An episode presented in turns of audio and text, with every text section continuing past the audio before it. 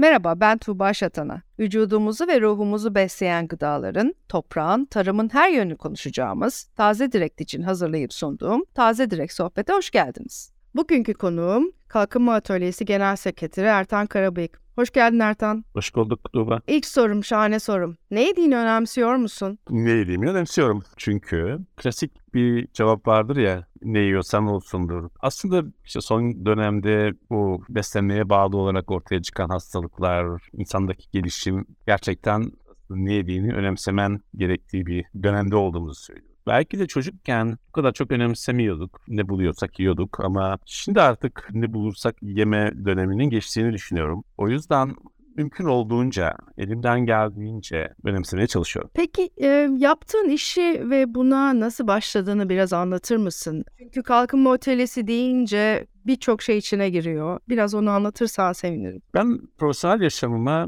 Türkiye Kalkınma Vakfı diye bir Türkiye'nin kırsal kalkınmasına katkı sağlayan bir vakıfta başladım. Orman köylerinin kalkındırılması üzerine. Daha sonra bundan 20 yıl önce ve vakıftan ayrılıp özellikle tarımda, tarımsal üretimde çocuk işçiliğiyle ilgili çeşitli projelerde çalışmaya başladıktan sonra 2002 yılında pamuk hasadında çalışan çocuklarla ilgili bir araştırmada yer alan araştırma ekibiyle beraber mevsimlik gizlice tarım işçiliği ve mevsimlik gizlice tarım işçiliği içerisinde çocuk işçiliğine odaklanan bir kooperatif kurma yani bununla ilgili çocuk işçiliğiyle mücadeleye dair bir kooperatif kurma girişimimiz oldu ve 2004 yılında Kalkınma Atölyesi'ni kurduk. Kalkınma Atölyesi özellikle farklı tarımsal ürünlerde çalışan göçmen veya mahalli ya da Türkiye Cumhuriyeti vatandaşı mevsimlik gezici tarım işçileri ve o, o işçilerin ailelerin çocuklarına odaklanan, onların dertlerini anlamaya, belgelemeye ve bunu mümkün olduğunca çok farklı kesimlerle paylaşmayı öngören, yaşam ortamının koşullarını iyileştirmeyi hedefleyen ve çocukların da tabii haklarını e, yerine getirilmesi için çaba sarf eden bir sosyal kooperatif. Biz bunu 20 yıl önce kurduk ve o gündür bugündür e, Türkiye'nin hemen hemen her yerinde, her tarımsal ürününde araştırma, planlama, durumu anlama ve anlatma ve çözüm üretme konusunda çalışmalar yapıyoruz. Aslında bilmediğimiz bir şeyden söz ediyorsun. Tabağımızdaki görünmeyen emekten söz ediyorsun şu an. Uzun zaman kırsalda, tarlada ve hasatta zaman geçirdiğini biliyorum. Ve İstanbul gibi büyük şehirlere gelen bütün bu gıda tedariğinin aslında mevsimlik işçiler sayesinde tabağımıza geldiğini de biliyoruz. Yani taze gıda aslında varsa tabii ki bu söylediğim endüstriyel ölçekli taze gıda ve büyük gıdadan da bahsediyorum. Bu biraz da mevsimsel göç işçiliğinden oluşuyor. Biraz bize anlatabilir misin bu süreç nasıl ilerliyor? Yani bir tarladan tabağımıza senin gözlemlediğin, senin şahit olduğun şekilde nasıl geliyor? Şimdi aslında bunun gerçekten çok uzun bir hikayesi var. Özellikle İstanbul'un taze gıdalarının temininde gerçekten mevsimlik tarım işçiliği bile İstanbul'da da görmek mümkün ama günümüzde Türkiye'nin kırsalının sosyolojisinin değişmesiyle beraber tarımsal üretimde taze sebze ve meyve dahil olmak üzere fındıkta, kayısıda, çayın yetiştiriciliğinde o yörenin insanının iş gücü artık yetemez hale geliyor.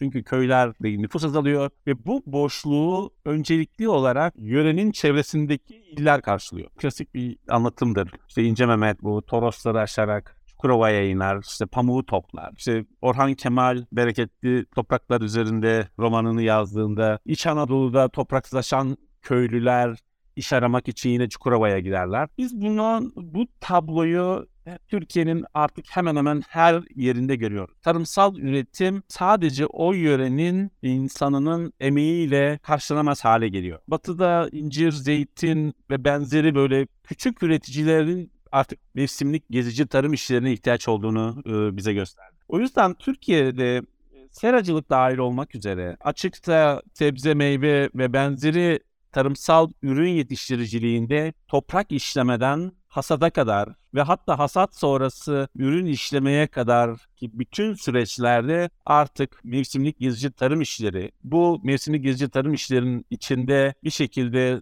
geçici sığınmacılar, uluslararası koruma altında olanlar, göçmenler, yabancı işçiler, Gürcüler, Azeriler dahil olmak üzere çok farklı ulustan insanların olduğunu görüyoruz. Türkiye mevsimlik gezici tarım işlerinin göçüyle beraber bir tarımsal faaliyeti gerçekleştiriyor. Ve her zaman aslında şunu söylüyoruz. Mevsimlik gezici tarım işçisi yoksa Türkiye'nin gıda güvenliği sorunu vardır diyebiliriz. Peki kırsalın değişmesi dedin. Kırsalın değişmesi derken arazi sahiplerinin yaşlanmasını konuşabiliriz, kentleşmeyi konuşabiliriz, göçü konuşabiliriz. Bununla beraber köyünü terk edip hatta senin söylediğin bir laf. Bu tarlasını bırakmayanları konuşabiliriz. Kültürel bir ilişkiyi konuşabiliriz. Bu kırsalın değişmesini nasıl görüyorsun peki? Hep deriz ya tarım arazilerimizi kaybettik, bundan sonra nasıl besleneceğiz gibi gibi. Gerçekten kırsalda nasıl bu durum? Yani kırsalın boşalması biraz önce aslında senin de söylediğin gibi birkaç faktöre bağlı. Bunlardan bir tanesi artık kırsal alandaki hizmetler insanların ihtiyaçlarını karşılayamaz hale geliyor. Örneğin eğitim hizmeti, sağlık hizmeti ve gelişen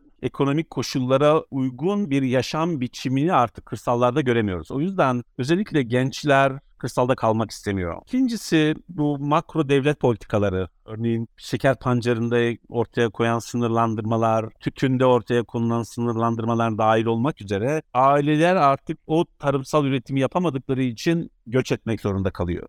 Üçüncüsü tarım belirli yerlerde artık para kazandırmaz hale geliyor. O yüzden o insanlar da terk ediyor. Gittikçe kırsaldaki nüfus azalıyor ve kalanların da yaşları ileri yaş hale geliyor. Ve bir bakıyoruz Türkiye çiftçisinin ortalama yaşı gerçekten çok yüksek. Bu da tabii tarımsal üretime katılım ya da güç olarak katılımını da sınırlandırıyor. Bu bir parça dışarıdan iş gücü ihtiyacını doğuruyor. Bunun yanı sıra bir de özellikle arazilerin miras yoluyla parçalanması, küçülmesi, artık o küçük arazilerde sadece ailenin iş gücüyle onun üstesinden gelmek çok zorlaşıyor. Yani nitekim biz bunu çayda ve fındıkta çok iyi görüyoruz. Yani fındıkta artık e, araziler küçülüyor. İnsanlar da üretim bölgelerinin dışına göç ettiği için mutlaka dışarıdan iş gücüne ihtiyaç duyuyor. Ve Türkiye'nin tarımsal üretimi gerçekten de bir sosyolojik olgu olarak karşımıza çıkıyor. Bilinen gerçek şu, bir yerde tarımsal üretim yapılacak ve iş gücü yetersiz ise toplumun en zor kesimi o boşluğu dolduruyor. Genellikle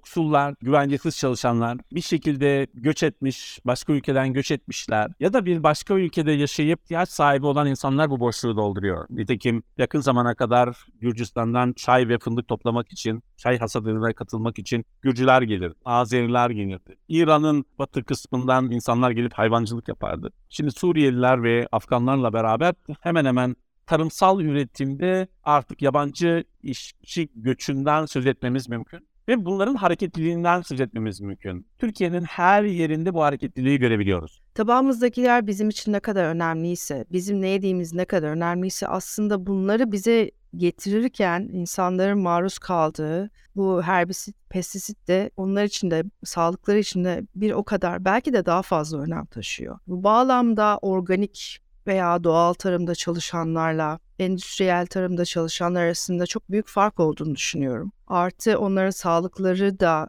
e, çok etkilendiğini düşünüyorum. Bu konuyla hiç ilgili bir e, çalışma yaptınız mı? Ya da bununla ilgili bir çalışmanız var mı? Doğrudan bir çalışmamız olmadı ama biz kendi çalışmalarımızı yaparken çok sık sahaya gidiyoruz. Hemen hemen her çalışmamız için sahaya çıkıyoruz. Tabii sahaya çıktıkça her üründe karşılaştığımız bu özellikle çalışanların pestisitle ilişkileri bakımından karşılaştığımız tablolar var. Sadece pestisit de değil. Örneğin kayısının sarartılması sürecinde o kükürdün kullanılması dahil olmak üzere ya da seralarda kullanılan pestisitlerin etkileri bakımından tablolarıyla karşılaşıyoruz. Tabii Tuğba sen bunu söyleyince ilk araştırmamız aklıma geldi. 2002'de doğrudan yiyeceğimizle ilgili değil ama giyeceğimizle ilgili pamuk araştırması. 2002'de Adana'da pamuk hasadında çalışan çocuklarla ilgili bir araştırma yapıyorduk. O dönemde yani çok iyi aslında yani 2020 yıl önce pamuk uçaklarla ilaçlanır. Öyle bir ilaçlama yapılırdı ki 50-60 tane uçak vardı Çukurova'da.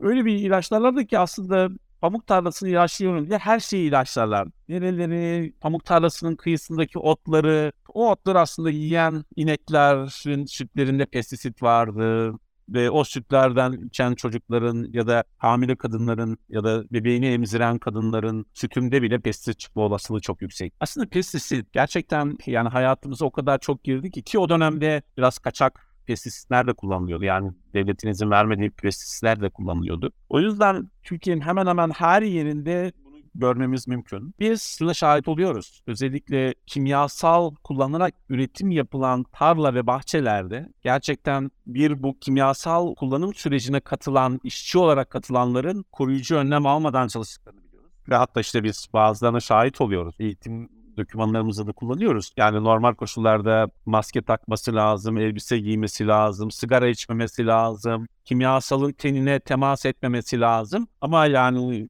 kimyasal kullanırken sigara içen, rüzgara dikkate almadan kimyasalları kullanan, kimyasal kullandıktan sonra belirli bir süre tarlaya girmemesi gerekenlerin aslında hemen bir iki gün sonra tarlaya girdiklerini de görüyoruz. Özellikle bu narenciyede bize çok ifade ediyorlardı bunu normal koşullarda belirli bir e, narenciye ilaçlandığı zaman birkaç gün ya da o şeye bağlı olarak tarlaya işçilerin girmemesi gerekiyor. Ama maalesef 24 saat geçmeden de işçilerini narenciye bahçesine sokanların da olduğunu biliyoruz. O yüzden bu kimyasal kullanım sadece tabii gıdanın tüketicisi olan ilişkisi değil, tarla bahçe sahipleri dahil olmak üzere mevsimli gezici tarım işleri, onların aileleri, çocukları ve hatta şunu da söyleyebilirim. Türkiye'de kimyasal kullanılan tarla bahçelerin kimyasal atıldıktan sonra kaç gün sonra o bahçeye, tarlaya girilmesi gerektiğine dair bir işaret, bir belge olmadığı için sıradan bir insan bile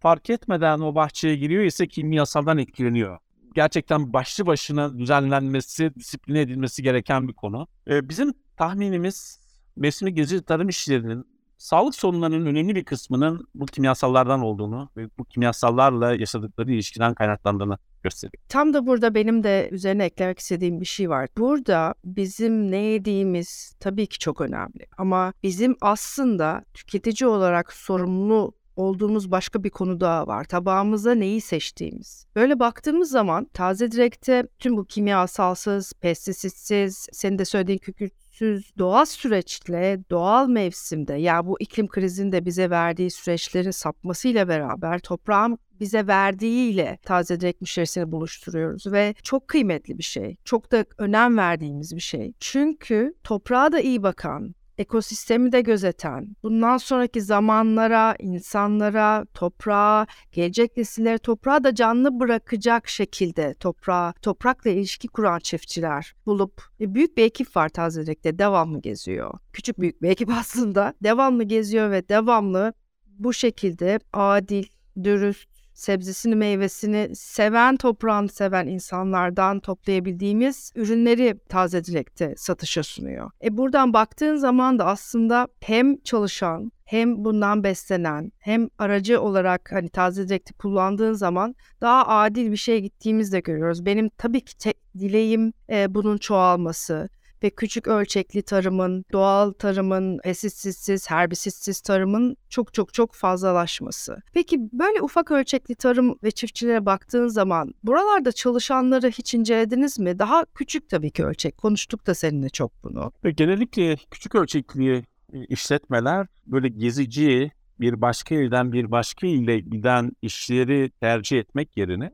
mahalli işçilerini tercih ediyor. Yöreden işçi tercih ediyor. Bizim e, çalışmalarımız bu kapsama girmiyor. Ancak sadece böyle küçük ölçekli olup da yani böyle küçük ölçekli seralarda çalışan işçilerin boyutuna bak. Biraz önce senin de ifade ettiğin gibi bu süreç, bu tren, küçük çiftçiler, sağlıklı gıda üretimine odaklı çalışmalar, toprağın korunması, onun zenginleştirilmesi. Sanırım Tuğba buna e, yavaş yavaş insan hakları boyutunu da eklemek gerekecek. Muhtemelen taze direktin önümüzdeki yıllardaki programlarına bu konu da bu kapsama gelecek. Ve biz şey biliyoruz. Tarım zor e, mesleklerden bir tanesi. Çok emek isteyen bir parça iklim faktörlerini kontrol etmezseniz doğaya bağlı olan. Özellikle son dönemdeki ani hava olaylarıyla beraber riskinin çok yüksek olduğu. Doğal üretim, doğal tarım, iyi tarım, organik tarımın gerçekten maliyetlerinin her geçen gün yükseldiği,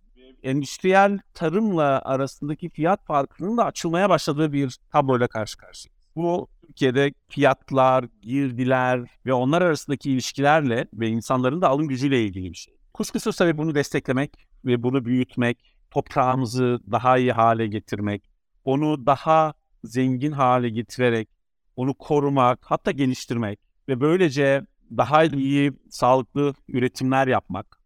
Bunu yaygınlaştırarak aslında bir parça belirli bir fiyat dengesiyle tüketimi paternini, tüketici sayısını arttırmaya dönük stratejiler izlemek aslında birbirini destekleyecek bir şey. Ve böylece hem toplumu korumak hem doğayı korumak e, ve bunu yaparken aslında bir ekonomik faaliyet gerçekleştirmek ve bundan da bir gelir elde etmek. Bence önümüzdeki hepimizin çalışması gereken, üzerinde önemli durması gereken en önemli konulardan bir tanesidir diye düşünüyorum. Peki son sorumu sormak zorundayım çünkü vaktimiz çok azaldı. Biz şehirli tüketiciler olarak sence yapabileceğimiz bir şey var mı? Bence var. Birkaç tane şey var. Bir tanesi şehirli tüketicilerin ne yediklerini bilmeye odaklı sarf etmeleri gerekiyor. Gerçekten bir ürün nasıl yetiştiriliyor? Bütün ürünlerden söz etmiyorum ama belirli bir düzeyde bilmek gerekiyor. İki, bu ürünlerin üretim süreçlerine kimlerin katıldığını, onların hangi koşullarda, hangi durumlarda yaşadıklarını ve çalıştıklarını bilmek gerekiyor. Ve gerçekten bu tedarik zincirini daha kısaltmak, doğrudan satış imkanlarını desteklemek ve böylece aslında katkı vermek istediğimiz hem kendimizin sağlıklı tüketimi hem de bunu üretenlerin belirli düzeyde bir gelir elde etmelerine odaklanacak çalışmaları sağlamak bence tüketicinin en önemli şeyi. Şu şöyle bir şey yok. Yani ucuz, sürekli doğal bir ürün istiyorum. Yani bence böyle düşünmeleri lazım. Aslında bu hepimiz için geçerli. Yapabileceğimizi düşünüyorum. Harika. Ertan çok teşekkürler katıldığın için. Evet. Gıdamızla ilgili e, aslında hep böyle göz ardı ettiğimiz, bilmediğimiz, farkında bile olmadığımız şeyleri bizimle paylaştın. Teşekkür ediyoruz. Teşekkür ederim. Gezegenimiz, kendiniz ve sevdikleriniz için ne yediğinizi önemseyin. Bir dahaki bölümde görüşmek üzere. Hoşçakalın.